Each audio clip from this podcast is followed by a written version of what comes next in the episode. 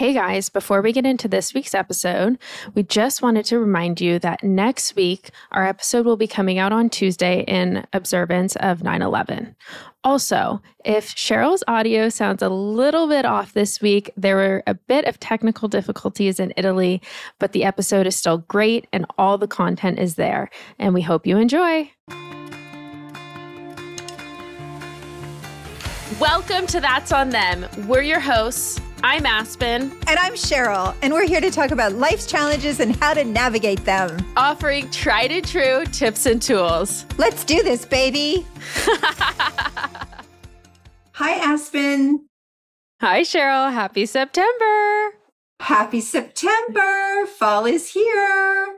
I know, pumpkin spice latte. oh, gosh. That is so scary that you said that. well, you know, it's like it's the theme of the season. Every I, that's all I see right now is pumpkin spice. I'm still sweating here. yeah, that's kind of scary. Um, at least here in Italy, we're not going to Halloween this quickly. so there's a couple of things we wanted to, to talk about before we got started. One is that we are going to have a two part series this time. So this is going to be series or episode one of a two episode series that makes any sense. Yes, it's awesome. And it was inspired by a listener, which we love the most. We had yes. someone write in asking a couple questions about this, and it was just serendipitous. We're like, let's talk about it. It's a perfect way to jump into the fall. We're back to school, back to work, like hitting the ground running. What a great way to start the season with a bit of reflection. um, deflection to reflection. That's, That's what we're going to be talking about today. I have a question for you, Cheryl. Do you mm-hmm. remember back to when you had moments, maybe it was like early on before you had done so much of your work that you found that you were like pretty deflective and not very reflective? Absolutely. How about you? Oh, yeah. Because looking so, in the mirror seemed a little scary at the time. Oh, Oh, you, you just gave my tool away. You already, you know what? You're already preempting the tool. Sorry. So, so yes, avoidance, um, definitely. I think we can all say that we definitely avoid like the plague, mm-hmm. diverting, shifting attention, um, you know, deflect our conflicts, right? I'm sure mm-hmm. that we all mm-hmm. deflect our conflicts. I know I deflect my conflicts sometimes. Um, Especially when they strike a chord, you know, that oh. deflection oh. really comes in as a protective mechanism of, oh, I don't want to face this right now. This is not a problem I want to be a part of in this moment. Deflect, put it on someone yeah. else. Well, yeah. deflection leads to procrastination as right. well, right? Which is stress. Um, because the best way to deflect and to not deal and have deflection in your life is to procrastinate it. And just to put it, I mean, that's a different way to pause and park. I just want everyone to know. that's actually a good distinction, though, you know, because pause and park is not a tool of deflection. It's a it's becoming aware of something and actually taking a minute before you react to it or deal with the problem. Deflection is complete like you're not there. I don't see you. Yes Yes, and we'll get back to and what's so cute about what you just said is pause and park really is a reflection, right? Yes. We're we're just kind of like putting that. I mean, guys, we're just putting this all together as we speak. but I could tell a little story of deflection if you want. Yes, please do. Enlighten so, me. Yeah, well, it's it's not necessarily an enlightened story, but it definitely definitely is a deflection story. And and my one of my bestest friends in California has no idea I'm going to tell this story. So love you. W. That's all I'm going to say. Um, so my girlfriend was married and they had a few kids, like six. And they decided they were going to be breaking up and, and divorcing after many, many years. And there was, you know, some conflict, et cetera, et cetera, et cetera. And it took many years to divorce this individual. And the person was just so toxic and difficult in the sense of everything was everybody else's fault and the mm-hmm. anger and the oh my god the avoidance was just you know and i would i would literally be like look in the mirror for mm-hmm. god's sakes look in the mirror anyway, what had happened was when he finally decided, okay, this is happening, he absolutely yells at her and says, The only reason you're leaving me is that you have a lesbian lover and it's Cheryl. uh, interesting. I think there's a lot more that goes into a divorce than two friends, but perfect example of deflection. Right. And so, like, to this day, we call each other LL um, because it was our way of actually getting through it too, and right. her way of getting through it. Because then we would just joke about it, like, right. "Well, you know, you're leaving him because of me," um, and everybody, no truth to any of this. Okay, just go for the record. but but it was quite a deflect like that is that's deflection on steroids. Like that is complete narcissism. That is fear. Mm-hmm. that is i will never look in the mirror. You know like let's get to the reflection part. What's reflection? Reflection is look in the mirror and reflect. Right. Right? Right it's scary to look in the mirror it's mm-hmm. scary to have your eyes seriously look in that mirror and go uh-oh what do i see mm-hmm. but you kind of have to reflect and find out what's inside right what's yeah. that automatic thing that you constantly do to yourself to deflect and avoid? Mm-hmm. What's that procrastination? And how do you shift it? Yeah, it's really being honest with yourself and having the hard conversation with yourself of what part am I playing in this scenario? And guess what? I've had those conversations with myself and it's been like, I am the villain. I am the problem. The problem is me. and again, you know, it, not everything is our fault, but it takes two to tango, obviously, especially in a in a divorce. But um, you have to understand your part, and that reflection piece is extremely important. Mm-hmm. Extremely. We not only learn from experience, we learn from reflection. Like right. our biggest lesson in life, quite frankly, will be learning from reflection. Right. like you said, it, that's on me, right? Right. I mean, there is that's on them too. Come on, yeah. Like let let's get real, real about it. Of course. And when we do go into the deflective place and the procrastination and the shifting attention and the avoidance, right? Huge avoidance. And we we shift it and say, okay, I really want to reflect on this. And you know, you know that um, you and I both work on this quite a bit. We talk about it a lot. Like we'll say to each other, um, "Okay, what what's the universe trying to teach me today? What is right. what, what, are my spiritual guides trying to teach me through this experience?" And and yeah, I've had some experiences that aren't aren't pleasant and they're extremely difficult and extremely vulnerable. And you know, the minute I the minute you and I are chatting, it's like after all the other stages of it, it's like, okay, what is the lesson? What am mm-hmm. I supposed to receive? What's inside here mm-hmm. that's either creating this or, you know, what's the energetic shift that I need to do?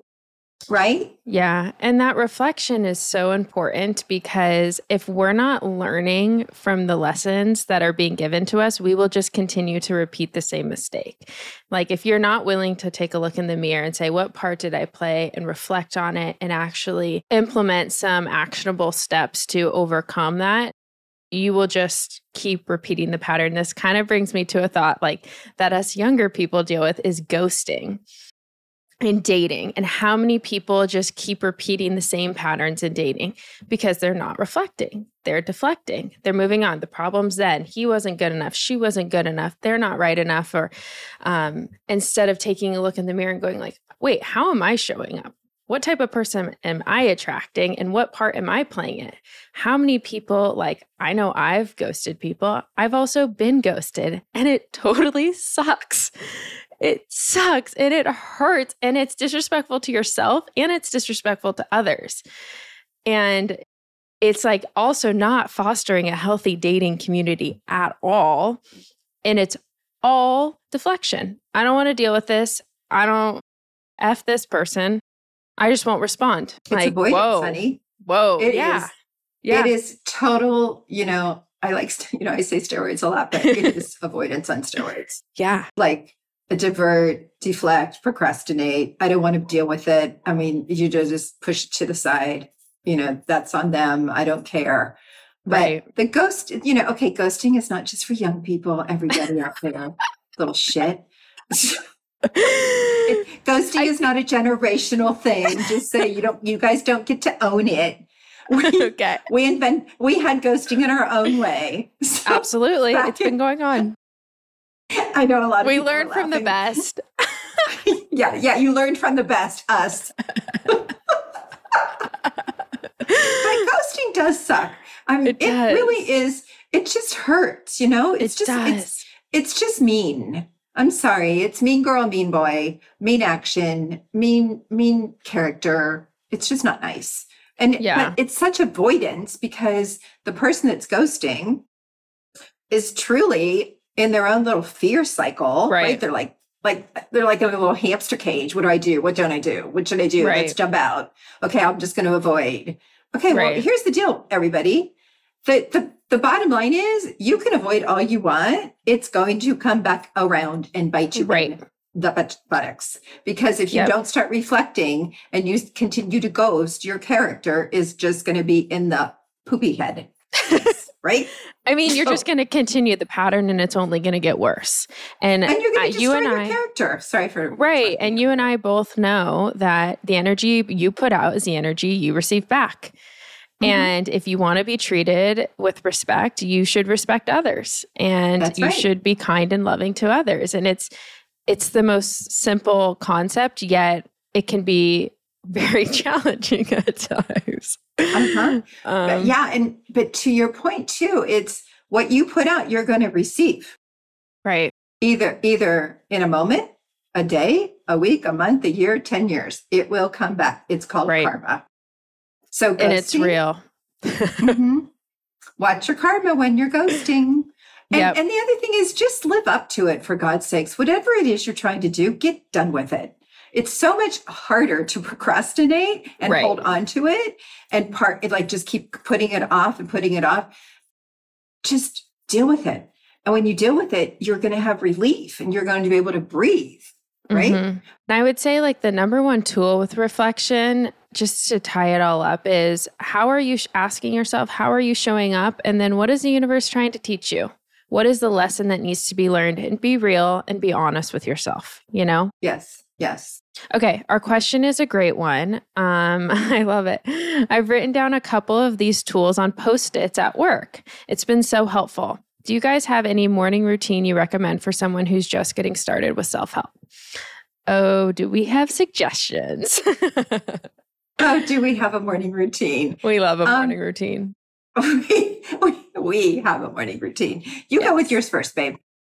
So here's what I'll say first thing is there's so much noise about morning routines out there of what the millionaire's morning routine, the guru's morning routine, and the only morning routine that's going to work for you is the one that you create.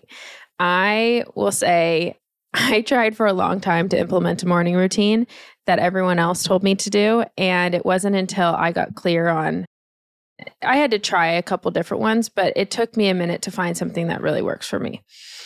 My suggestion is figure out the things that clear your head and ground your body, because those are the two things that I need to do at least before the day starts.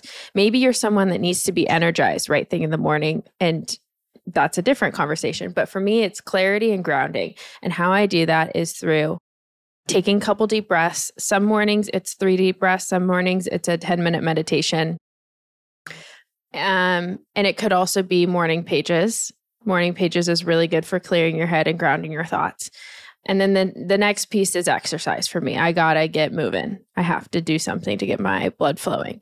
So I personally keep it really, really simple, which is like my alarm goes off, I sit up and I take deep breaths and I do it right there, then and there, because I know I'll get it done. And then I jump into some morning pages and then I'm up and I'm out the door. Um, that's the way I like to do it but how do you do it? So similar. Um, my morning routine has changed quite a bit the more I'm doing more self reflection and the more I'm involved in things that just don't matter anymore. so, so I'm waking up and I'm telling um, Alexa to play some meditation music right away.